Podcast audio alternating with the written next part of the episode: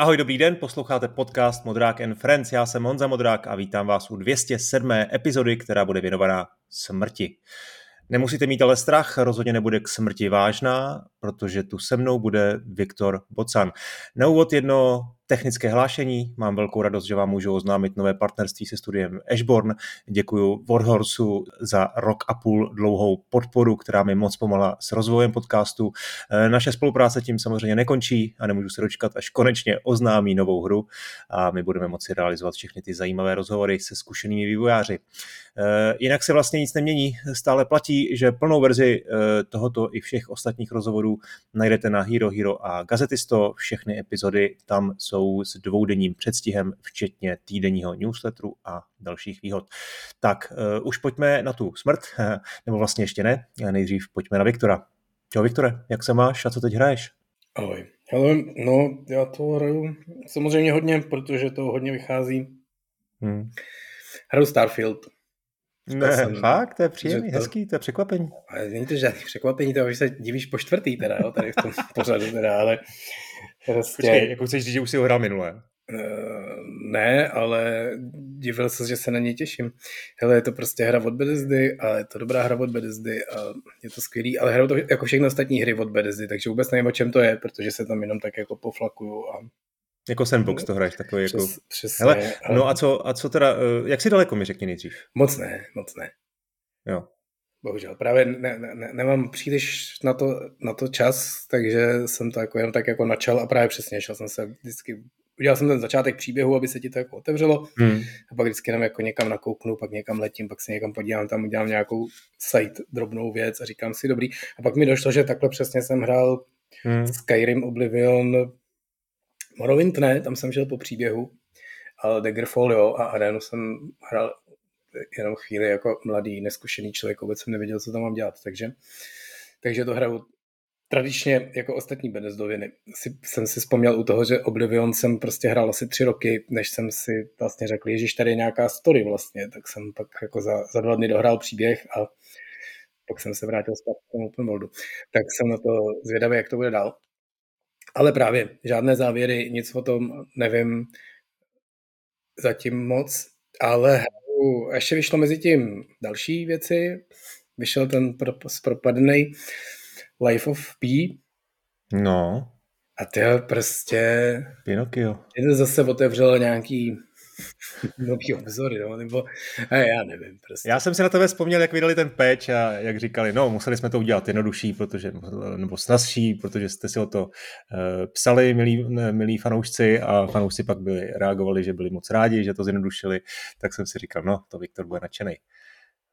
Takže nejsi ale, stoupne. Ale ve skutečnosti, ve skutečnosti je to spíš prostě zase, já už jsem tady o tom trošku jako docela hodně mluvil, tak to velmi asi fofrem, když vyšlo demo, jo, já prostě nechápu existenci té hry, nechápu její smysl. Jo, my se tady bavíme prostě o tom, jak jako se dělají hry, jak se designují hry, a moc krát jsem tady mluvil o tom, že nejdůležitější na začátku je prostě si říct nějaký jako důvod, proč má tahle hra existovat. Já nevím, proč má tahle hra existovat. No, to prostě. říkáš po všech sousovkách. Jo. Ale, ale jakože ale jsem sám, jo, prostě komunita je nadšená, já jsem prostě v nějakých Dark Souls skupinách na různých sociálních sítích a všichni, jo, jsem dal tohohle bose, já jsem dal tohohle bose a jsou z toho fakt jako všichni odvařený.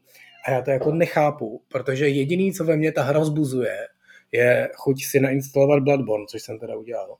Hmm. Jo, protože ona je prostě ve všem horší. Ona má, ona, není to pravda, jo, má prostě zajímavý svět, je to prostě skvělý, je to svět loutek, no. ty se Pinocchio, jsou prostě ostatní potvory jsou taky jako často, ne vždycky, taky složitější, ale jako jsou prostě mechanický, ten příběh kolem toho je takový jako vlastně trošku zajímavý, ale ne moc.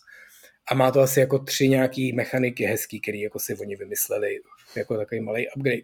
Ale jinak je to tak jako zoufalé, předvídatelný, jo? všechno je tak prostě stejný jako v Dark Souls, jo? prostě je to takový to, jak byly ty vtipy na začátku, když, vyšel, když začaly vycházet tablety, že jo, jako kolik hmm. designérů Samsungu je třeba k návrhu Samsung Tabu, jo? dva, jeden drží iPad a druhý obkresluje.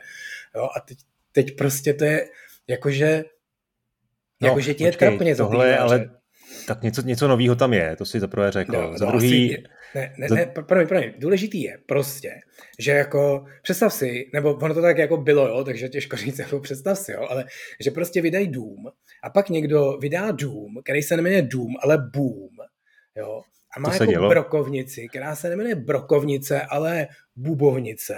Pak má prostě eh, co, co, co, co tam bylo za zbraně, jo? dvojhlavňová brukavnice, která se jmenuje teda jako dvouhlavňová bubovnice, jo? pak má jako pistoli, která se tam jmenuje ruční pistole, jo, prostě fakt je to jako, jako vzali každou tu věc a řekli, OK, jak tahle funguje, tak to musíme udělat. Musíme to přejmenovat, aby to nebylo, aby to jako lidi nepoznali, mrk, mrk, jo. Prostě... No ale je to ta, zase je to v té krásné době, ne? E, jako v tom minulém století. Nebo jak to je no, na tom přelomu toho 18. a 19. Jo, v té Francii. No, a přesně, a celý to, vypadá jako, celý to vypadá jako Bloodborne z vyše. Jo, prostě.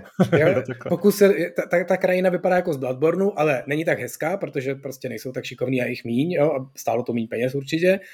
Eh, nemá to tu atmosféru, protože to prostě neumějí, to jako whatever. A fakt mm. jediný, co u toho eh, chodí, že jako proklínáš, nebo a říkáš si, proč nehraju Bloodborne. No, takže já jsem fakt jako za tři hodiny jsem to vypnul, teď říkám, že to hraju. Ale fakt jsem to hrál tři hodiny intenzivně, zabil jsem dva, tři bose, ale prostě jdeš ulicí, zajdeš za roh a tam není žádný překvapení, tam jsou dveře zpátky, protože v těchto hrách přece vymysleli dveře zpátky, který si otevřeš z téhle strany, ha, ha, ha, a teď tu máš zkratku tady jsou schody dolů, ty jsou široký, velký a dole je potvora, no a ty víš, aha, tak to já musím jít okolo, protože jí skočím dozad. No samozřejmě, můžeš jít okolo můžeš jí skočit dozad a skočíš jí dozad tak, že jí skočíš na hlavu a u toho jako uděláš útok v letu směrem dolů protože takhle to přece v těch Dark Souls bylo. Jo, a prostě hraješ to, hraješ to, odklikáváš to asi jako totálně otrávený a pak prostě koukáš do těch komunitních for a tam, ty, já jsem dal tohle, se to bylo tak dobrý a teď tohle já to mám nejradši. Já si myslím, že to je lepší než Sekiro. A, jo, a teď prostě si říkáš, já, já jsem si myslel, že s těma lidma rozumím tady, na tom, tady v těch forech, jo? Že, že jako pak chválíme tam toho boss, jak byl udělaný a tohle je přece o parník jako horší. A pak ti jako dojde, že prostě, já nevím, no, že, že i ta, i ten vkus, a teď to jako není a prostě to je strašně lehký to říct, aby to znělo jako pejorativně, jo? ale prostě vkus je složitá věc a já si, já si vždycky jako vzpomenu, já nevím, to dnes, dnešní mladí lidé a vlastně nás poslouchají spíš starší lidé, tak dobrý.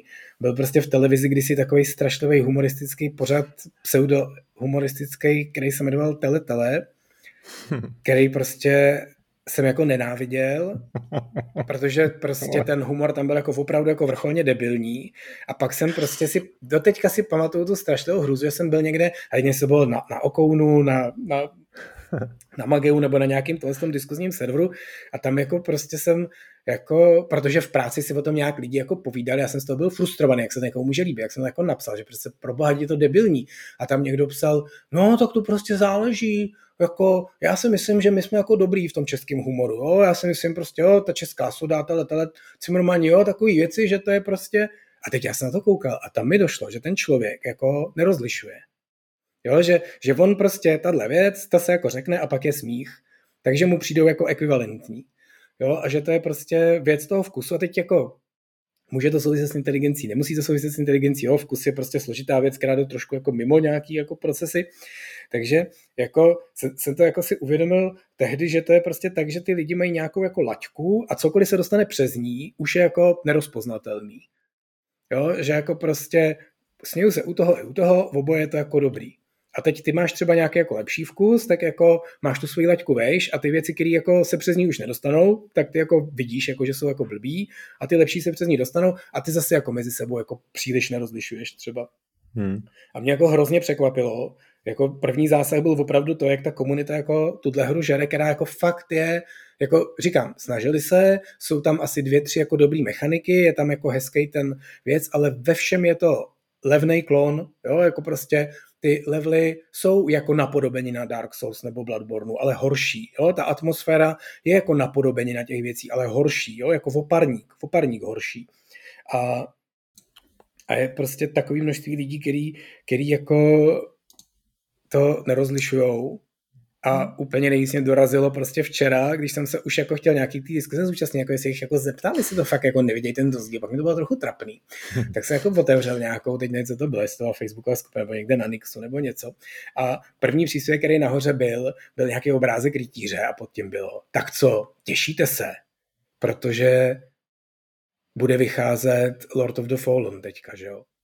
A první nej, nejlajkovanější komentář pod tím byl, no těším, jedničku jsem miloval. Jo, a tam mi došlo, ta, ta, tam mi tohle došlo, že, že to nemá vůbec žádnou cenu. Jo, že prostě Lord of the Fallen 1 je prostě to, Life of P proti tomu je masterpiece. Jo? To byl prostě kolosálně pitomá hra, kdy hmm. někdo prostě viděl Dark Souls, řekl, Ježíš Maria, to rychle, rychle jako skopíruju, ale absolutně jako netušil, která bije, jo? jako co je na té hře dobrý. Myslel si, že to kopíruje, skopíroval to úplně jako blbě, všechno udělal prostě špatně. Všechno, co je na Dark Souls důležitý, zvoral prostě, jo? zjednodušeně řečeno. A, a jestli prostě jsou lidi, co to milujou, tak to prostě nemá cenu se, se, se jako o, o tom bavit a prostě zjevně jsme každý jako na jiný planetě. A, a je to fajn, jo, já jsem prostě rád, že se to líbí, jsem rád, že ta hra je úspěšná, protože prostě spoustu věcí tam jako udělali poctivě. Já jsem si z nějakého důvodu dlouho myslel, že ten Life of P je nějaká španělská nebo něco takového, hra, korejská. Hmm, víš, jo, a, no. tak, takže prostě jako Korejci, ten jejich videoherní průmysl mimo prostě MMOčka, kde jsou jako na světové špičce, je vlastně pro nás hrozně neznámý, tak je to hrozně zajímavý, že se sem dostala nějaká korejská hra, která ještě navíc má jako, jako vlastně evropskou tématiku, že jo, prostě Pinocchio a evropské uličky. Takže to je vlastně najednou takový jako, najednou to mi začalo být sympatičtější v tomhle, v tomhle tak, takový jako rasismus hmm. na ruby, jo? že když to dělají korekci, tak se mi to líbí. Ale, ale jestli ty, Viktore, ten, ten, ten diskurs na tom internetu v těch diskuzích jako nepřekseňuješ, jo, trošku, e, protože já nevím, když se tady podívám na Elden Ring, tak ten má dobře, je to za rok a půl, má prostě na Steamu e, půl milionu recenzí, e, Lies of P má za těch pár týdnů 7,5 tisíc a Last Oricru jich má 300 takže prostě no, pořád, pořád, tam jako je evidentní nějaký jako rozdíl a ty lidi prostě ve skutečnosti potom jako ta ukázaná platí, jo, ty prodeje prostě jsou No určitě, jako určitě, ale tak jako já se nebavím o jako obecně lidech, já se fakt jako bavím o Dark Souls komunitě, jo, že prostě opravdu no. v té Dark Souls komunitě ta hra rezonuje a mně to vlastně přijde jako hrozně zvláštní, protože prostě Jo, já, já, moc krát jsem tady mluvil Remnant from the Ashes, jo? to je prostě střílečka s mechanikama Dark Souls a tam jako vidíš, že prostě je to jako poctivá věc, že si řekli prostě, co, co, co je zajímavý, vezmeme si nějaký mechaniky a uděláme z toho jako third person střílečku zajímavou, která bude mít nějakou dynamiku tady z těch her. A tady to je opravdu jako prostě fakt jako jednak jedný. Ty itemy, který prostě znáš tom Dark Souls, který jako sbíráš, tady jsou taky, jenom se prostě jinak jmenujou. Jo? Ty, hmm. ty mechanismy jsou všechny jako úplně stejný. Prostě to, ale to je prostě tak... jasně, do toho bychom se jako zacyklili, ale Právě. úplně vidím toho 20-letého hráče, který je vlastně tí hry, toho, těch sousovek jako plnej, jo, nemá to nahráno tak jako ty, prostě o tu, o tu generaci nebo o dvě generace her jako víc a jako vlastně mu ten reskin jako vůbec jako nevadí a užívá si to, jo, stejně jsem si já užíval ty důmovky, bylo mi to vlastně jedno, že ty hry jasně. teoreticky nepřinášejí nic, nic, nic nového, prostě, prostě jako byly Jo, užil jsem si. No, tak jako, chápal Ale jsem ten asi... rozdíl, chápal jsem, že ten dům je jinde a dobře, ta diskuze je jiná věc, že tam z toho nadšeně jako učurávají to, co je jako úsměvný, ale jako, proč ne? No, tak dobrý. Uh, OK, takže ještě něco jiného hraješ? Já možná jenom v kostce, teď jsem se pustil do Kokunu, už to budu skoro mít. Uh, víš, co to je? Je to ta novinka od uh, Jeppa Carlsona, který udělal Limbo a Insight. Uh, není to teda 2D plošinovka, je to už jako trošku jako ten izometrický top-down, bych řekl. No, ne izometrický, je to prostě takový jako ze zhora. A je to krásně nadizajnovaný, už to zahraj. A taky to můžeme probrat. Spousta zajímavě, zajímavě koncipovaných herních mechanik, takových jako prolínání světů, ty puzzle, jak tam jsou vymyšlený, bosové fantastický, zajímavě navržený, a jako vlastně mysteriózní hra, která vlastně si zase hráči vůbec nic jako nevysvětluje, ale vůbec nic, vlastně tam nemáš žádnou možnost interpretace, jenom prostě koukáš na ten úžasný uh, vizuální design a sound design taky skvělý, takže Kokun, je to Game Passu, určitě, určitě vyzkoušíte všichni. Ještě něco máš tak z her? Krásný. Hele, no, já jsem, já ve skutečnosti úplně jako jiný tady zážitek v souvislosti, co hraju, jenom se musím pochlubit tím, že co jsem hrál minulý týden, byly absolventské hry, protože no, prostě no. občas chodím na to FAMu, tam se učí game design a ono se to zdá, že na FAMu otevřela nový obor herního designu, ale to je dvouletý obor, ve smyslu je to magisterský studium. Takže tam z toho budou, vyjdou z toho uh, designéři. Vyjdou z toho designéři, ale jako magistři, jo? to znamená, ty opravdu už musíš mít jako bakalářský titul, aby se tam vůbec jako dostal a pak dostuduješ jako magistra umění ale právě, jak říkáme, nově otevřeli, tak oni to otevřeli před dvěma rokama. Takže, takže to, co jsem hrál minulý týden, byly první absolventské hry, Hezky. takže no. čtyři holky, protože všichni kluci v ročníku to nestihli, takže si to rozložili trošku studium a budou bojovat o něco později. Ale čtyři první absolventské hry, všechny prostě absolvovali za A. Asi spokojený. Hrdý, hrdý, byli to, byli, byli to skvělí, No, jako, hele, ty, jsi tam... jako, ty jsi jako vedl, jo, celý ty dva roky No, už, nebo... právě, že ne. Jako, nebo, takhle, já mám v prváku čtyři přednášky v prvním semestru a pět přednášek v druhém semestru a, a pak s nimi ještě třeba konzultuju nebo, nebo, nebo něco dělám, že třeba hodnotím nějaký první, první hry, které dělají právě v tom prvním ročníku. Takže ve druhém ročníku je vůbec nepotkám, takže se s nimi vlastně jako neznám, No a, a kdybyste nějak teda ty hry eh, ohodnotili, to nějaký jako lepší game jam, nebo, nebo prostě... Je to hodně lepší game jam, jo, je to, hmm. je to, tak oni to samozřejmě dělají dlouho, jo, jako je to tak, že prostě ta absolventská hra se dělá vlastně celý ten druhý ročník, takže jako mají na to dost času, mají času to pilovat, mají kolem sebe lidi, kteří to dělají taky, mají kolem sebe ty lidi, kteří je tam uh, opravdu jako vyučují, kteří jsou s nimi v tom každodenním kontaktu. Já říkám, já tam mám takový ty úvodní přednášky, je jich teda jako sice docela dost, ale je to spíš takový jako tlachání. Oni tam pak mají opravdu jako praktické věci, že se tam fakt jako vyvíjejí hru v Unity společně, samostatně, eh, mají tam nějaký storytelling, přednášky a takovýhle, eh, takovýhle věci a hlavně všude kolem nich jsou ty lidi, kteří fakt ty hry dělají, takže to s nimi iterují a postupně to jako rozvíjejí, ale každý prostě na konci udělá svoji hru a všechny čtyři opravdu byly jako malý samozřejmě, protože one man show nebo one woman show v tomto případě, ale prostě pěkný, dobrý nápad, dobrý zpracování, eh, chytře udělané hry, moc pěkný. Něco ale... konkrétního, nějaká mechanika je tam třeba jako stěžení, když teda už se bavíme o designerkách?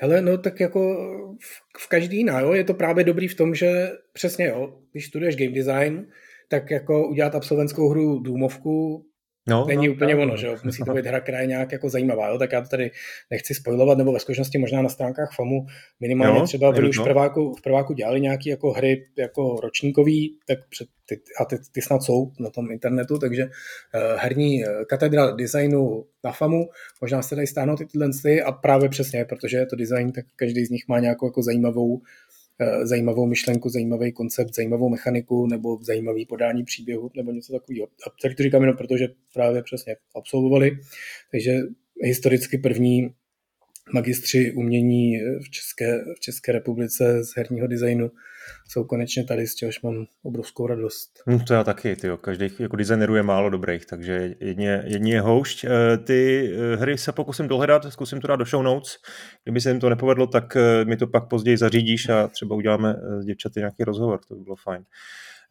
Uh, no, hele, a když tady mluvíme o hrách, tak jako, hele, máme tady vlastně už říjen, takže je takový to, taková ta špička toho, toho ročního období, kdy vychází hry pořád, ale teď je to opravdu jako velký.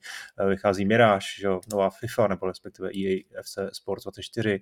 Cyberpunk dostal ten, eh, to velký DLC, Phantom Liberty. Counter-Strike 2 vyšel, všechno hry, co hraješ, vej? Jo, ještě, ještě, že, ještě, že neděláme ten vid, vid, video podcast, jak, jak, jak furt slibuješ. Bude, bude, bude, neboj. Tak se jako zoufale zývám celou tu dobu. Ne, ne, Cyberpunk super, to jsem nadšený a nic z toho ostatního mě nezajímá teda. Nevím, no, ten Miráž mi přijde, tyjo, že přesně ten návrat jako ke kořenům, že už, nebo ke kořenům, já vím, jako s určitýma jako výhradama, ale prostě, že tam bude ten starý dobrý stealth, nebudou tam ty otravný jako vykřičníčky a otazníčky na mapě, nebo asi budou, ale možná i bude v, v, řádově míň, tak jako já si říkám, proč ne, a navíc Bagdád je takový jako místo, eh, který, no, na to, který se klidně rád podívám. Má to jako... Ale, jo, ale Ubisoft. Je, přesně, jo. Měl to, mělo to být DLCčko a je z toho no. jako full hra a dělá to Ubisoft a ty věci kolem říká Ubisoft. Jo. Jako, je to návrat ke kořenům, líbí se nám, chceme našim fanouškům dát dárek. To víš, jo, tyjo, vy hmm. určitě chcete dát nějaký dárek. Tyjo. Jo. Hele, a ten Counter-Strike, to je taky zajímavý jako z pohledu nějaký perspektivy jako designera nebo vývojáře, kdy prostě máš hru, která tady je, já nevím kolik, 10-20 let, jako všichni jsou na ní zvyklí, všichni milují, furt jí hrajou jako miliony lidí a teď najednou ty máš přijít prostě s něčím, co jako asi vlastně předem víš, jak bude přijatý, ne? Že to teda zase budou všichni hrát, ale vlastně asi úplně ne, neuspokojíš nikdy všechny. A je to, je to vidět, že ta komunita samozřejmě reaguje trošku jako rozpačitě, že některé věci jako ne, nekvituje úplně. Ale já si myslím, že komunita pro, pro hmm. herního vývojáře je prostě ta obrovská komunita skvělá věc a současně hmm. to no, nejstrašlivější no, prokletí. Jo, prostě absolutní. Se, moc se mi líbilo, který o tom mluvil Split z Beat Saberu, Jan Ilovský, jak prostě prostě mají tu hru a teď by ji jako chtěli vylepšovat, ale teď mají prostě ty miliony hráčů, který to hrajou a teď oni prostě mají ten nápad, co kdyby prostě se tady něco dělalo trochu jinak a prostě ta komunita vyletí zděšená, co, co nám to děláte. Takže jako prostě já bych vlastně nechtěl dělat asi nikdy v životě fakt jako v obrovskou komunitní hru, kterou udržuješ. World of Warcraft prostě obrovský memento toho. Prostě hmm. miliony až jako desítky milionů lidí a vždycky něco uděláš, 100 tisíc nadchneš, 2 miliony naštveš a prostě jo, tak, takže Counter-Strike je podle mě král těchto her, že jo? to je prostě přesně tohoto hrál úplně každý, každý na to má názor. Jakmile něco uděláš, změníš kadenci, změníš prostě, ty říkali jako, že nějak změnili uh, recoil, jo? to jak se ti klepe ta puška. Hmm Hmm. Jo, nebo ten, ten samopal, když střílíš prostě. A že to jenom má jako trošku jinou křivku a prostě umím si představit, že to někdo jenom jako, že mu to přišlo vizuálně zajímavý, tak to jako udělal. A najednou prostě máš někde 6 milionů nervózních lidí, který, ty ono se to chová jinak, než jsem byl zvyklý. A co teď? Co teď? Napíšu jim dopis. Jo, a prostě fakt jako nechtěl bych být v kůži prostě fakt jako vývojáře tak týhle live service hry, ne, nedej bože, takhle jako, takhle jako veliký a fakt bych jako vůbec bych si s tím nevěděl rady a vůbec si s tím nechci vědět rady, takže a jako obrovský obdiv, že vydali Counter-Strike 2 po mnoha, mnoha letech a hmm a pojďme od toho pryč. Pojďme, pojďme dál, pojďme na nějakých pár témat. Eh, viděli jsme se skoro měsíc, tak se to dostalo, něco není úplně aktuální, ale musím si se tě zeptat na Unity. Eh, asi určitě nechci opakovat, co se tam stalo. Eh, a vlastně můžeš říct nějaký komentář k tomu, jak to vidíš ty, jak jsi to viděl z pohledu, vy teda Unity jako nepoužíváte, ty s ním sám pracuješ, pokud se nepletu, tak děláš i nějak na tom nějaké jako svoje side projecty. ale zajímalo by mě vlastně, kromě toho komentáře celkového k tomu, k těm změnám a obecně k tomu přístupu Unity, tak by mě zajímalo, eh, co vlastně by, co, tak, co by jako obnášelo změnit ten engine uprostřed hry. Jo. No, prostě představ si tady nějakou, nějaký studio, který tady prostě dělá dva roky s nějakou hru, ale třeba už má nějaký jako desetiletý zkušenosti, eh, všichni vývojáři tam prostě pracují s Unity a teď najednou prostě jsou vlastně donucený k tomu udělat nějakou změnu, protože jim to ekonomicky jako nevycházelo. Tyhle, tak to je prostě podle mě jako dost... Víš, že, že, že si myslím, že spousta těch vývářů byla opravdu jako ne otrokama toho, toho Unity, ale byla vlastně na, na něm jako, jako biznisově naprosto závislá. Ale jako to víš, jo, no. Ale ve skutečnosti je to hrozně, jak jsme zde bavili o těch komunitních hrách, tak to je vlastně taky jako taková komunitní služba. Unity samozřejmě se taky pořád jako vyvíjí. Já taky jako jsem na nějakých jako vývářských forech, kde prostě s tím lidi jako pracují.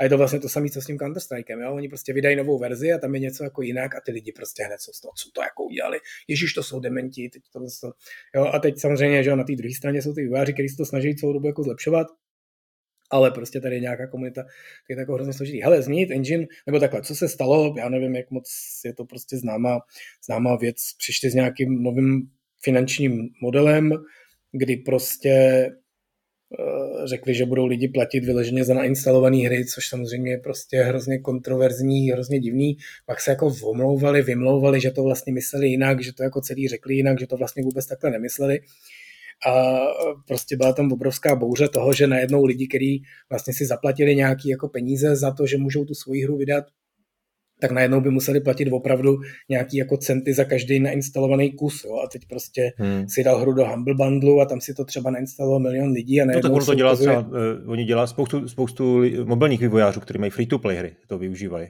Jo? A zároveň ještě navíc bylo to retrospektivní, to znamená, že eh, ne, retroaktivní, že? Retroaktivní, že, ano. Pardon. no, dobrý. Uh, bylo to retroaktivní, takže uh, vlastně prostě zpětně po x let by ti to třeba uh, znovu jako napočítali. No. Tak, ale, ale jako to pak jako prostě vysvětlili, vyřešili a ve skutečnosti to ne, ne, nejhorší, nebo takhle, je důležité si uvědomit, že prostě Unity dlouhodobě není prostě zázračný ziskový projekt. Jo, oni se tam no, točí velký peníze, oni jako vydělávají velký peníze, utrácejí velký peníze a myslím, že snad jako v roce 2022 v jednom čtvrtletí byli poprvé jako v těch dobrých číslech, že jako opravdu vydělali nějaký ty. A ještě to nějak bylo, jako, že to nebylo úplně jako účetně potvrzený podle nějakých jako mechanik, že to bylo jako jejich prohlášení, že teď vyděláváme. Hmm. Jo, a není to tak, že by to byl takový ten uh, fake startup, do kterého prostě někdo furt leje miliardy a oni je furt jako žerou, jo, oni prostě byli jako na svém, vydělávali jako, nebo točili se tam docela jako hezký peníze, jako stovky milionů dolarů ročně, ale stejný peníze v podstatě se utrácely, jo, takže jako nějak to fungovalo ta firma, ale nebylo to, že nějak extra vydělávala. A s tím související, a teď je, jako, teď je to jako složitý že systém, nebo složitá situace, kdy prostě Unreal opravdu do toho šlape jako brutálně, přemlouvá prostě všechny, aby fungovaly na Unrealu, má jako neuvěřitelně úžasné věci. Na tom, v tom velkém segmentu prostě jsou naprosto nekonkurenceschopný jo, vůči sobě mm. Unity a Unreal. Mm. Ale, jako, ale na ty malé hry je to furt jako dobrý, je to prostě příjemný, je to přítulný engine, dobře se v něm dělá, ale v tom Unrealu teďka právě taky, jo, dlouho platilo, že se v tom Unrealu pracovalo strašně jako blbě, když si chtěl něco skriptovat, tak jsem musel dělat prostě v C++ a kompilovat si to a takovéhle věci. No, Unity zase měl nějaký svůj skriptovací jazyk, než tam zavedli C Sharp, takže, ale prostě na ty malé věci to bylo dobrý a fakt jako i malé věci velkých firm se jako vznikají Unity. Jo. Hearthstone od Blizzardu je prostě v Unity. Jo. Spousta dalších takových jako malých věcí, ale od velkých hráčů byla v Unity, takže to byl jako velký engine. A ale právě jako by nevydělával. A oni mají jako dva segmenty a jedna z nich je, že oni mají prostě uh, ten engine, který jako prodávají a licencujou a pak mají nějaké služby, jakože reklamní systémy, věci na support jako in-app purchases a free-to-play věcí no. právě a tak dál a kolem toho mají nějakou infrastrukturu. A ta jako ve skutečnosti není moc populární, moc lidí nepoužívá, ale stejně jim prostě v tom obratu, když se koukneš do těch výročních zpráv, vydělává dvakrát tolik než to licencování těch engineů. Hmm. Jo, takže ta, jakoby, to, co si myslí ta komunita, která do toho vidí víc než já, a je prostě to, že ve skutečnosti celá tahle akce byla udělaná proto, aby boostli ten svůj druhý biznis. Že oni jako jedním dechem říkali teda, tady prostě musíme to zdražit, jo, vy když prostě jasně, všechno v pohodě, pracujte si na tom zadarmo, dobrý, ale pokud prostě máte více než 200 tisíc instalací, jak tam prostě začnete platit za každou instalaci nějakých pár centíků, takže najednou tam opravdu ty indie výváři vypočítávali, že by jim měli teďka prostě zaplatit desetkrát tolik peněz, než kolik jako na té hře vůbec vydělali za celý jako život, hmm. existence nebo něco takového. Jo, ale současně u toho bylo, ale když v té své službě budete, jako v té své hře budete používat i naše služby, tak to máte levnější a v nějakých případech nebo v nějakých konkrétních situacích úplně zadarmo. Jo, takže si ve skutečnosti ta komunita myslí, že oni to neudělali proto, aby jako pumpli ty vývojáře, ale aby jako donutili přejít na ty jejich eh, služby místo těch konkurenčních. Ale tady ještě teda jenom doplňující dotaz, to, to jsem, já jsem to celkem sledoval, ale jednu věc jsem tam trošku nepochytil a o tom mluvil Karel Matějka, že tam totiž je nějaký poplatek za buildování, za jako vlastně vytváření buildů pro ty, ty různé porty třeba na konzolích a že to snad jako je, jako by vlastně platí za nějaký čas toho buildování jo, teď tak mě jako prosím tě oprav.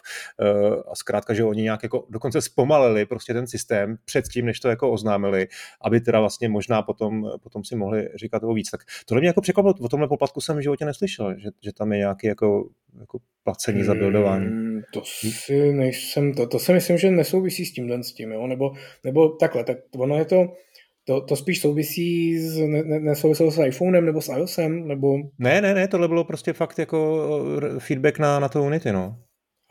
Nebo takhle, jo, ono prostě dřív platilo, je, ještě jako jedna zajímavost, když se tady bavíme takhle jako široce o těchto zajímavých věcech, že Unity ve skutečnosti kdysi dávno vzniklo na Macu. Jo? To byl hmm. jejich business plán, byl, že prostě všude jsou herní enginy a na Macu není nic, tak uděláme herní engine na Mac a to je díra na trhu. Jo, a to samozřejmě byla skvělá díra na trhu, akorát, že fakt jako malá a nikoho to nezajímalo nějak extra. A vlastně zachránilo, když vyšel iPhone a potom iPad, tak vlastně tím, jak oni byli už v tom Macosu, v tom Macosu jako hodně etablovaný, tak vlastně bylo pro ně jednoduchý přijít na iOS a stali se prostě číslo jedna pro uh,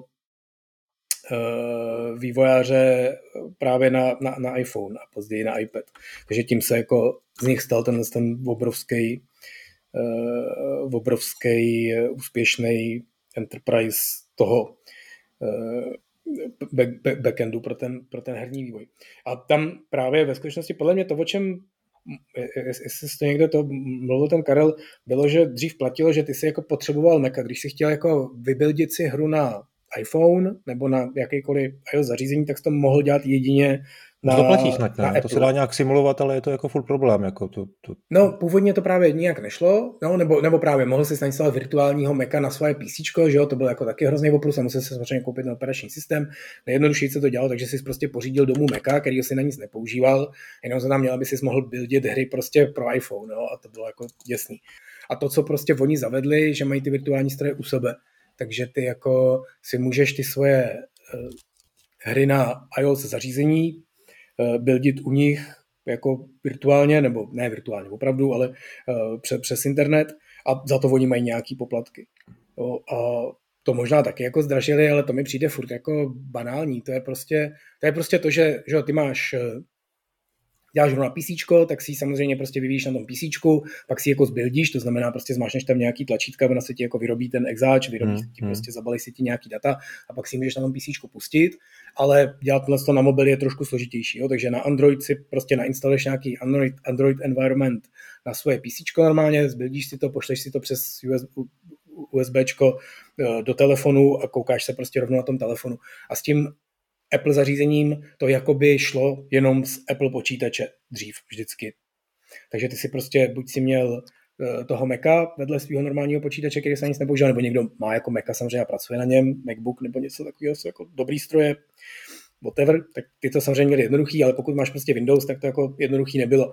A to, co oni dělají je, že ti právě nabízejí tu službu, že mají ten virtuální počítač u sebe, takže ty jako máš tu svoji verzi a jenom jim to pošleš a oni ti pošlou zpátky vlastně vybilděnou verzi eh, na iPhone, kterou si jako už předáš na ten telefon. Okay.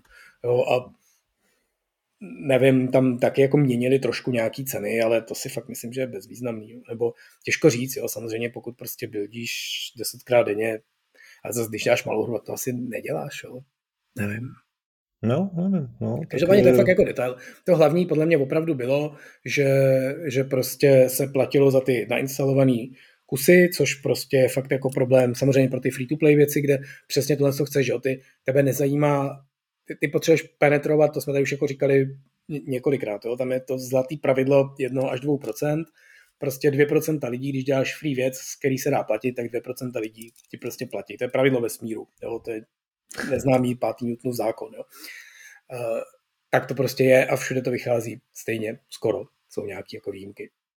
Takže ty potřebuješ, když máš prostě free hru, ji narvat na co nejvíc počítačů, aby ty 2% byly smysluplný a zaplatili ti ten zbytek. Jo. Ale samozřejmě pokud prostě platíš za každého z nich najednou, tak je to jako obrovská rána a pokud jako náhodou si měl nějaký obrovský úspěch, že si to fakt jako nainstalují hromady lidí, ale z nějakého důvodu pro tebe ty 2% neplatí, to znamená, eh, máš najednou třeba milion instalací, ale dostáváš peníze od mý lidí, tak jako vlastně za to Unity zaplatíš mnohonásobně hmm. víc, než si, než si jako chtěl. Takže to oni všechno vrátili, omluvili se, jsou to jiný poplatky, menší, jsou tam jiný ty limity, nebude to retroaktivní, takže tohle je všechno jako dobrý, ale jak říkám, jo, celý to podle mě, nebo podle mě, podle lidí, kteří do toho vidějí, je primárně kvůli tomu, aby upozornili na ty svoje druhé služby, trošku jako zpropagovali a lidi na ně přešli, což teda jako se jim asi...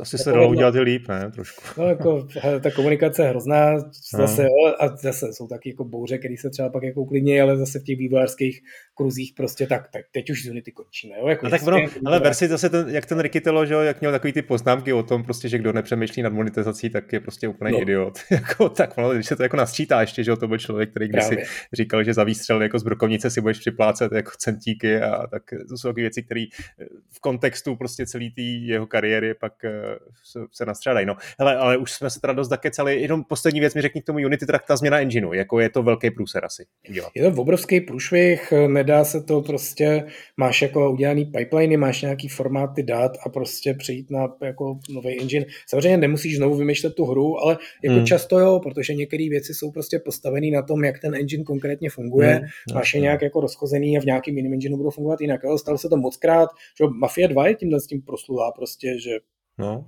měli licencovaný engine, který... No teď CD Projekt taky přechází na engine, že No jasně, ale oni přecházejí mezi projektama. No, Mafia, jasně, to Mafia je 2 prostě okay, v průběhu, jo, jo. ona byla na, tuším, renderwareu nebo něčem takovým a to koupilo EA a prostě ho přestalo licencovat, takže oni museli prostě fakt tu hru předělat a že ho dělali kvůli tomu 8 let nebo něco takového. A jeden z těch důvodů, proč ji dělali tak dlouho, byl právě ten, ten že najednou v půlce projektu musel změnit engine a to fakt jako je obro... čím větší projekt, tím jako mnohonásobně větší průšvih. Jo? Samozřejmě, když si děláš malinkou hříčku v Unity uh, sám, tak jako přejít na Godot znamená prostě, že se naučíš nový engine. No, a trošku tam překlikáš ty své věci, ale pokud jste už jenom třeba tři, čtyři a máte prostě nějaký... Teď si tady poslouchá nějaký ty indie vývojář, překlikáš svých pár věcí, no, dobrý. Jo, a jo, jo jako to víš, jo, prostě tam jako ty formáty a tak jsou jako jednoduchý malý, jo, ale jakmile se vyměňujete data, jakmile prostě máte nějaký přesně rozitý pipeline, jo, to znamená, že ty prostě nějakým způsobem v motion builderu animuješ postavičku a pak ji potřebuješ dostat do engineu a teď pro, to prostě prochází několika toolama, několika optimalizacema nějakým konkrétním způsobem, to musíš jako exportovat z toho, z toho nástroje. A ještě navíc typicky to třeba dělá prostě člověk, který je animátor, ne programátor, jo? takže on prostě má nějaký zažitý věci, ty jsi mu vyrobil prostě do toho motion builderu nějaký tlačítka, který má mačkat, aby se tam dostali. A teď najednou to nebude fungovat, jo? musíš mu to celý předělat, můžeš, najednou máš po něm nějaké jako jiný požadavky, najednou prostě musíš s tou kostrou zacházet jinak a exportovat to třeba jiným způsobem a prostě to jako, a jakmile je takových lidí třeba 10, tak je to hrozný a když jich je 200, tak to naprosto nepředstavitelný. Hmm. Takže já se divím, že to třeba tu mafii jako nepoložilo, že to restartovalo. No, skoro jo. Ale... Zrušili ten projekt, ale právě. Přesně. Jo. OK, hele, musíme dál zase, jo, 40 minut skoro, to je strašný. Uh, velký A, Ačkový hry budou na mobilech. Nový iPhone, uh, Apple to přímo explicitně zmínil na, na své poslední uh, prezentaci, zvládne i Division, Death Stranding, myslím, že Assassin's Creed tam byl zmíněný a samozřejmě Resident Evil, ty hry budou stále stát 60 dolarů, aspoň teda v případě Capcomu to tak bylo zmíněno. A co to změní? A líbí se nám to? Mně přijde, že vlastně jako ta pointa je, že už dneska ne, už prostě nebudu v budoucnu potřebovat zase tu konzoli. Už mi opravdu bude stačit při, připojím ten iPhone k televizi, možná jenom virtuálně, připojím si k tomu přes Bluetooth gamepad a, a hraju, položím ten telefon někam pod televizi a vlastně jako na televizi hraju tak jako doteďka. Akorát tam bohužel, protože to je Apple, budou chybět takové ty komunitní věci, to, ta, ta infrastruktura zatím. Ale no, jedna věc, zajímá nás to a tak dál, ne, je nám to úplně jedno, prostě další platforma, who cares. Ale jiná věc je, že prostě přece o tom se mluví jako už deset let, že takhle to již brzy bude, že jo, že prostě za chvíli... No ale tak dobře, to se mluvilo o cloudu, ale tohle to není cloud, tohle bude běžet prostě lokálně na tom mobilním telefonu. No, jasně ne, mluvilo se o těch mobilech, to bylo přesně prostě, když se objevily chytrý mobily, tak prostě byly predikce, že jo, uvidíme za 10-15 let, hmm, ten mobil, to přece bude normální počítač, vy přece nebudete mít konzoli, budete mít prostě apku v mobilu, to jako píchnete do telefonu, pak se objevily, že ty bezdrátové technologie se hodně, hodně jako zlepšily za posledních 5-10 let, tak se jako řekl, vlastně to ani nebude potřeba, ten telefon prostě bude někde ležet, ty si prostě bezdrátově připojíš ovladač k bezdrátovému telefonu, který se bezdrátově připojí k televizi, který se to ještě bude bezdrátově nabíjet a, a budeš na tom hrát a to se prostě přesně říkalo a teď je to tady a všichni se divějí a když si najdeme pět let starý články, co bude za, co, co se změní, co? Pět let, no asi, whatever, no prostě takový ty 2015, co bude v roce 2020, jo, tak budeme hrát všichni jenom na svých mobilních telefonech, které nám budou sloužit jako konzole, jo, tak jako vždycky to nevíde po pár let. Ty, ty jsi vždycky jako zpětně chytrý prostě, ale když jsme se v loni bavili o tom, dělali jsme predikce, tak to taky no. mohl říct. Prostě nový iPhone už zvládne hrát uh, novinky, AAA tituly. Ale... A neřekl jsi to. Řekl jsem to v nějaký anketě IGN, takový oni dělají vždycky, jaký bude gaming za 10 let a já jsem se toho účastnil někdy před 6 lety a říkali tam všichni prostě. Hmm. Všichni v té anketě prostě za 10 let, což je teda za 4 roky teďka, budou prostě jako samozřejmě, nebo takhle jo, že potom se tři generace konzolí se mluví o tom, že ta příští generace konzolí už asi nebude, protože prostě ty malý gadgety to převezmou a tak a vždycky se ten Sony s Microsoftem nějak jako to zvládnou no. a udělají tu no, novou generaci. A OK, tak jo. To nebuše, jo. Chápu, to, chápu tu, to, to pointu, co chci říct, je to evoluce, ale ne, není tam teda problém z tvého pohledu, že ta infrastruktura těch konzolových systémů, tak jak ji máme dneska v tom Game Passu, na tom Steamu, na tom, na tom, na tom PlayStationu, jo, že tam máme prostě ty, ty, tu komunitu, takže to vlastně na tom Apple bude, bude fungovat hůř, protože ten Apple má ten business jako core business třeba jinde a jako vlastně ho tohle to nebude úplně zajímat. No samozřejmě, to je prostě obrovský problém, ale o to nejde, že jo, tam jde o to, ty potřebuješ ten procesor, jo, nebo tu výpočetní výkon toho stroje. No. A že to teďka jako první dělá Apple, který samozřejmě je prostě uzavřený a svůj vlastní, to je jako blbý, ale to nebude platit na pořád, že jo. Samozřejmě ve skutečnosti za pár let to bude prostě v televizích, že jo. Teď máš jako smart televize. Ano. ano. Jednu věc byl velký ten, ten, jak se to jmenuje, Chromecast, takový to, Yeah, a, a potom Steam Link, že jo. Steam Link prostě byl gadget, který si jako píchnul do televize a teďka už každá chytrá televize má Steam Link v sobě. Prostě, jo, takže ještě chvíli a nebudeš mít tuhle infrastrukturu, budeš mít ten hardware, to znamená, budeš prostě používat ten chytrý telefon, ale na tom budeš mít ten svůj Steam, bude na tom prostě ten PlayStation, apka a tak dále a budeš tam mít tu infrastrukturu, kterou ty chceš, si představuju. Jo, a samozřejmě to ještě zase nějakou dobu potrvá, není to hmm. Hmm. něco, co bude zítra. No, já ale, mám trošku jako strach z toho, že se to jako bude rozmělňovat mezi ty jednotlivé jako platformy a no, doufám, to, doufám, že ne. No, že... To nějak určitě No, protože ten no. Apple samozřejmě, ten, ten touží po těch penězích, že jo, po tom svém shareu z toho, z toho prodeje, hmm. po těch 30% z těch, z těch 60 dolarů, to je jednoduchý. A když to, teda ta, ten obchod bude probíhat u něj na obchodu, tak samozřejmě tam musí probíhat i nějaká ta komunita, že jo. Nebo já si to jinak nedokážu představit, že Capcom bude mít jako svoje, eh, svoje systémy a EA svoje, to je, to je, to je jako na pošahaný, to, to, to nechceme. No. Tak, dobré, dobrá, dobrá. Uh, Amanita oslavovala 20 let. Všechno tak nejlepší. Oba dva gratulujeme uh, a napsal jsem ti tady otázku. Jaká je podle tebe jejich nejlepší hra? Jo, všechny. Všechny. všechny, ale já jsem teda ve skutečnosti... Máš nějakou víc oblíbenou? Jo, vždycky se mi nejvíc líbí, za kterou jsem hrál poslední a to jsem tady vlastně říkal, že jsem loni hrál Creeks a byl jsem z toho úplně nadšený. Hmm. To je taková věc, jako, která úplně nezapadá do těch, do těch jejich ostatních no. her, že jo? Ona je prostě ovládaná gamepadem, prostě máš tam takový to konvenční ovládání, vlastně to připomíná nějaký prostě logický plošinovky námize. Taky jsem, jsem měl hodně rád, ale myslím si teda, že já bych asi hodnotil vejš eh, to machinárium, no. To, to prostě bylo takový jako zlomový, řekl bych i v tom successu té Amanity eh, a zároveň jak to bylo prostě jako portovaný na všechno a vš, fakt to hráli jako miliony lidí, tak eh, si myslím, že to mělo jako největší zásah a i za sebe musím říct, že mě bavila fakt hodně. No. Určitě jo, určitě to je to tradiční Amanita hra a ty Creeks právě přesně jsou, a oni že ani nevznikli, nebo jako vznikli v tom core týmu, ale původně, původně prostě to měl ten, mm, tyjo, ten kluk, co to vyvíjí. Teď Jakub? Gorský. Ne, právě že ne, právě že to právě to vzniklo takový sympatický klučino z Umpromu, nebo od někud to dělal jako svou absolventskou hru právě a pak se ho vzal pod křídla Amineta, aby to mohl dodělat a pomohli mu s tím, ale vlastně to jakoby vzniklo trošku mimo ten core team eh, tý Amanity, pokud si to dobře pamatuju, byl jsem na nějakého přednášce. Okay. Ale, ale právě z těch klasických Amanit prostě samozřejmě, že samorosty a Machinarium jsou jako ty největší kingové, což mě trošku vlastně, teď když nad tím přemýšlím, tak ty jejich novější hry byly Pilgrims, myslím, nebo něco Pilgrims, takového. no, to je taky ale Kubo, to je Kubovo. No právě, že, byl... že tyhle z těch toho core týmu mě už vlastně tolik neoslovili jako ty, jako, jako, jako právě to Machinarium nebo... Já nevím, mě Pilgrims bavilo, to byla jako mobilní hra primárně, hmm. jestli jsi to hrál na Switchi nebo na PC, nevím, jestli to vyšlo na PC, asi jo, tak eh, nevím, no, tak mi to přišlo spíš na ten mobil perfektní a co mě teda neoslovilo, tak byl Happy Game, no, úplně, jako, ale to ten námět prostě byl takový pošánej, že že tam se to úplně nesetkalo, ale uh, tak samozřejmě oba dva gratulujeme, no a 20 let oslavil i Steam, to je taky tyjo, doba, jak to letí, viď? Pamatuješ si na Steam, když se ho poprvé instaloval? Kvůli no, Half-Lifeu, no, samozřejmě. Half-Life, no, pochopitelně. Další je. krám, který tady prostě musím odklikávat. Nechceš jsem si myslel. To a... zase budeš za chvilku odinstalovat, za chvilku a nakonec ho máš tam pořád. A a už kupuješ přes to hry jenom. Ale u té Amanity je to nádherný, že mají 20 let u toho Steamu. Mě to překvapuje, že jim není 50. Teda jsem hmm. měl pocit, že, že na Steamu už hrajeme dost díl. Teda. Tak.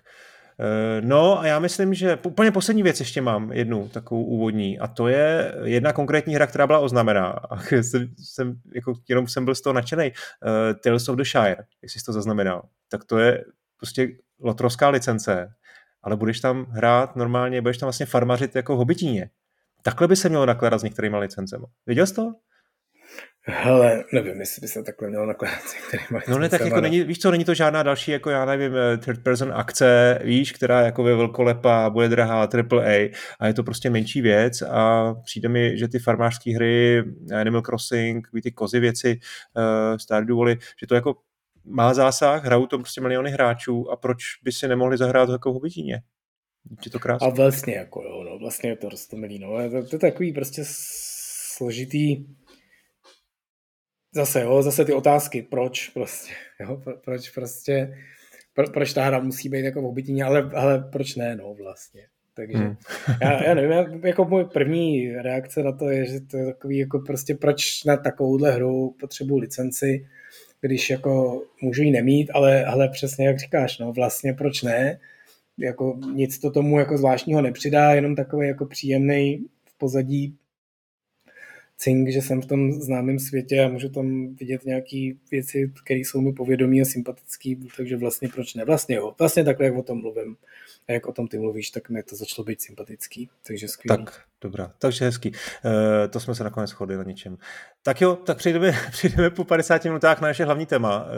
E, hlavním tématem je smrt. My jsme to téma už několikrát eh, probrali, konkrétně v dílu 20 e, Permadet, kde jsme mluvili o vlastně o smrti nezvratné, jo, která přináší nějakou frustraci, emoci, eh, stres eh, a rozebrali jsme ten, ten, ten permadet eh, z pohledu různých klasických her, jako je Diablo, i z pohledu toho aktuálního trendu roguelike žánru.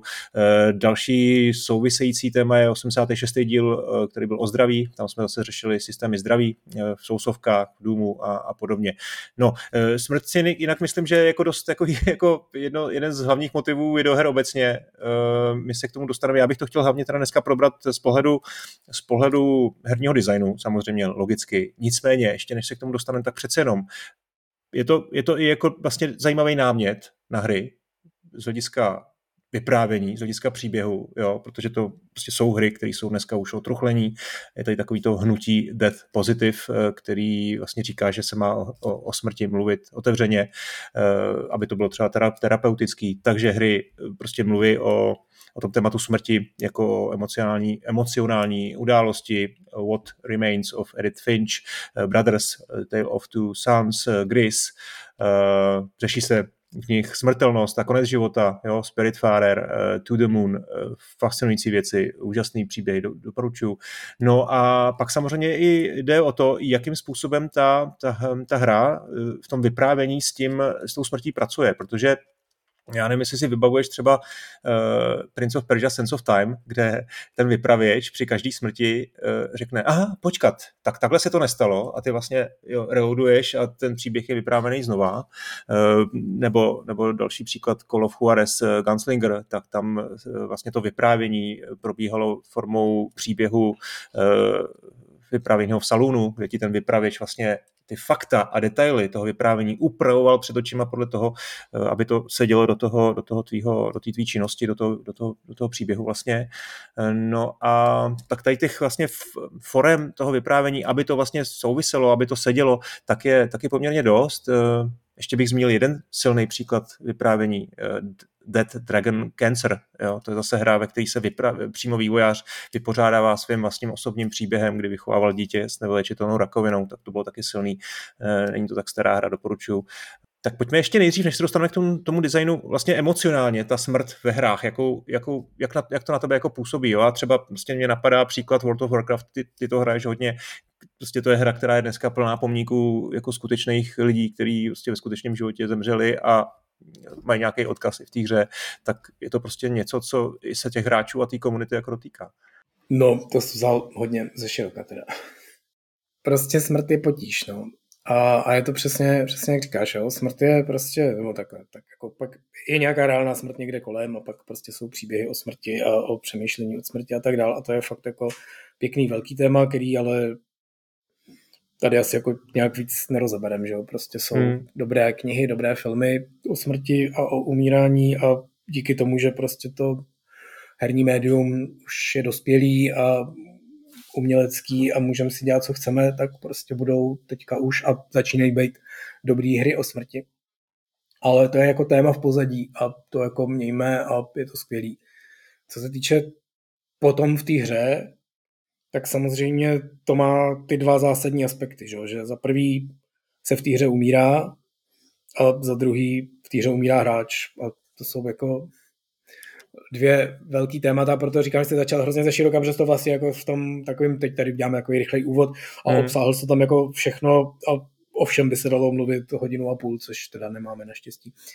A, takže jakoby z pohledu designu ty samozřejmě prostě má, máš jednu základní věc a jednu základní past. Že? A ta, ta věc, a to je jako zjevný a logický, ta základní věc je, co se má dělat s hráčem, když umře a teď se můžeme bavit prostě, co to znamená, jak to zapadá do té hry. Jo? Mě pobavilo, že si hned v úvodu řekl ty dva příklady toho prince i toho, i toho Call of Juarez, který mi přišli fakt jako hrozný. Jo? Hmm. Prostě to je ve skutečnosti nápad, který má každý herní vývář, má jako skvělý nápad, že jako by se hra mohla vyprávět jako z first person, že jako někdo vypráví a že se to jako ti bude před očima dít a že to bude jako komentovat tím vyprávěním a když umřeš, tak řekne přesně, takhle to vlastně nebylo, ježiš, dítě, já jsem tam neumřel přece, to bych vám to tady nemohl vyprávět, to bylo jinak a vrátí se to jakoby zpátky.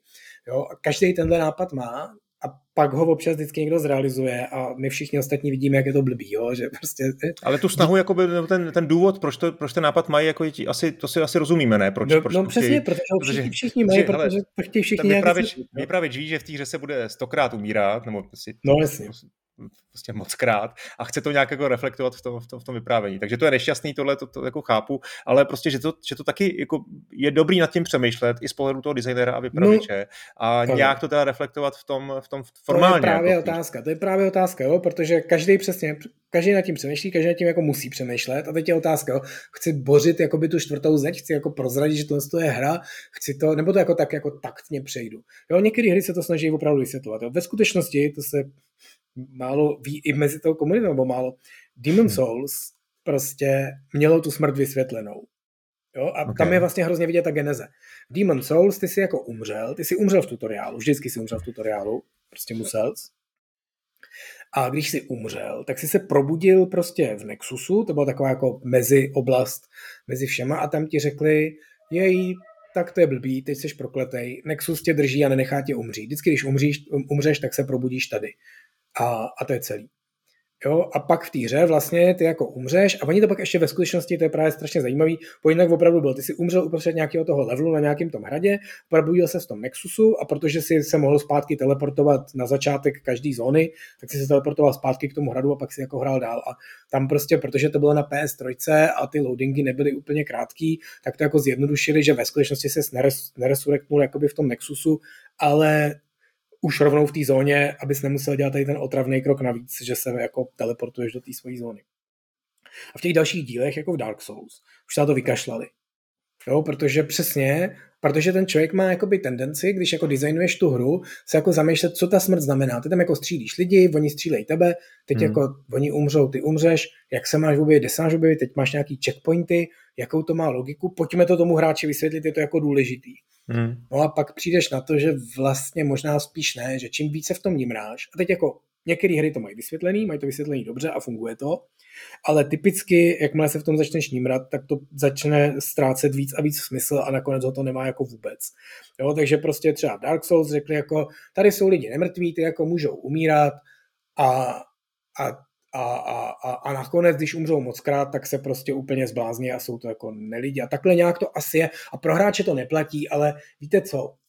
Pojďme, otočme list, jo? Prostě důležitý je, že když umřete, tak se objevíte u vohníčku a nic víc vás nemusí zajímat. Jo? Je zatím jako nějaký lore, nefunguje úplně dobře, Hmm. Nebudem to řešit. Čili, co ty chceš říct, takže vlastně jako je někdy, jo, že chápeš ten problém, ale že vlastně ty hráči jsou na to tak zvyklí, že, že to je jako zbytečný to řešit. Je to, když to vemu, tak to, ta ludonarrativní disonance, ten problém prostě ve, ve střílečkách, uh, že to je taky něco, co prostě se ty designéři možná jako nechme to být, prostě ty lidi jsou zvyklí na to, že příběh vypráví něco a že prostě stejně můžeš tak, zabíjet jako ve skutečnosti, ve skutečnosti je hrozně dobrý, když se to jako povede, jo, prostě třeba ve ano, skutečnosti ano, hro, ano, a, a některé hry jsou jako na to jednodušší než jiný, jo, roguelikeoviny. No. Jo, jo. prostě si umřel, hotovo, buď je konec hry, nebo ti to nějak res, resnemou Hades, jo, Hades, česky. od Supergiantu se s tím prostě vypořádává pěkně, protože seš prostě v podsvětí a hmm. jako jasně, no, prostě občas takhle umřeš, tak tě jako vrátíme domů, ty seš jako, kam jsi to zase lezl, prosím tě, nelez tam, jo, a, a máš novou partii a funguje to vlastně jako pěkně, proč ne? Tohle mělo, myslím, dobře z těch velkých her i Bioshock Infinite. Jestli si dobře vzpomínám, tak to bylo tak, že si vlastně po každé smrti se probudil někde v kanceláři a dostal se s dveřma vlastně zpátky, ale vlastně to jako implikovalo, že že seš v jiném světě s jinou verzí sám sebe a dokonce to tam někde v úvodu je prostě vidět na nějaký jako tabuli, že prostě asi je ti naznačeno, že seš vlastně, eh, že existuje deset, desítky různých verzí tebe. No, právě, my, tam mi taky přijde, se tam zamotali víc, než chtěli teda, jo, ale, ale, ale, ale jasně, jo, a, a jak říkám, jo, občas je to blbý vysvětlovat, občas, občas, občas se to povede, když se to povede, tak je to jako dobrý. Mně, by se to hrozně hmm. líbilo, prostě mít v každé hře vysvětlený, co ta smrt vlastně znamená, jak se to stane, by, by bylo prostě skvělý, ale typicky to většinou dopadne spíš katastrofou, tak pojďme jako kolem toho radši jako no, jsem, jsem, jsem ne, ne, ne, ne, to. A, a ten no, prostě se to děje hotovo. A ten druhý designový problém samozřejmě je zjevný, jakým způsobem se k tomu jako postavit té smrti hráče, protože samozřejmě to má zase jako vždycky nějaký prostě pro a proti.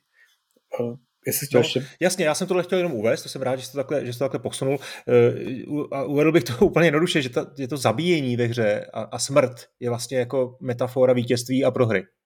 Jo? To je vlastně úspěch a selhání. Všechny hry s tím pracují. Samozřejmě jsou žánry, kde se to uh, nepoužívá. Monkey Island, adventury, prostě tam jako neumíráš. Ty hry mají prostě tu motivaci hráči jako vymyšlenou a ten, ty herní mechaniky a design je prostě vymyšlený jinak. Ale obecně ve hrách teda smrt a, a zabíjení je metafora vítězství a, a prohry. A teď samozřejmě je, je spousta různých způsobů, jak k tomuhle jako k té smrtelnosti vlastně ve hrách jako Tohle byla volná část epizody, zbylých asi 40 minut najdete spolu s dalšími výhodami na Hero Hero a Kazetisto. Díky za poslech a těším se zase u dalšího podcastu. Ahoj.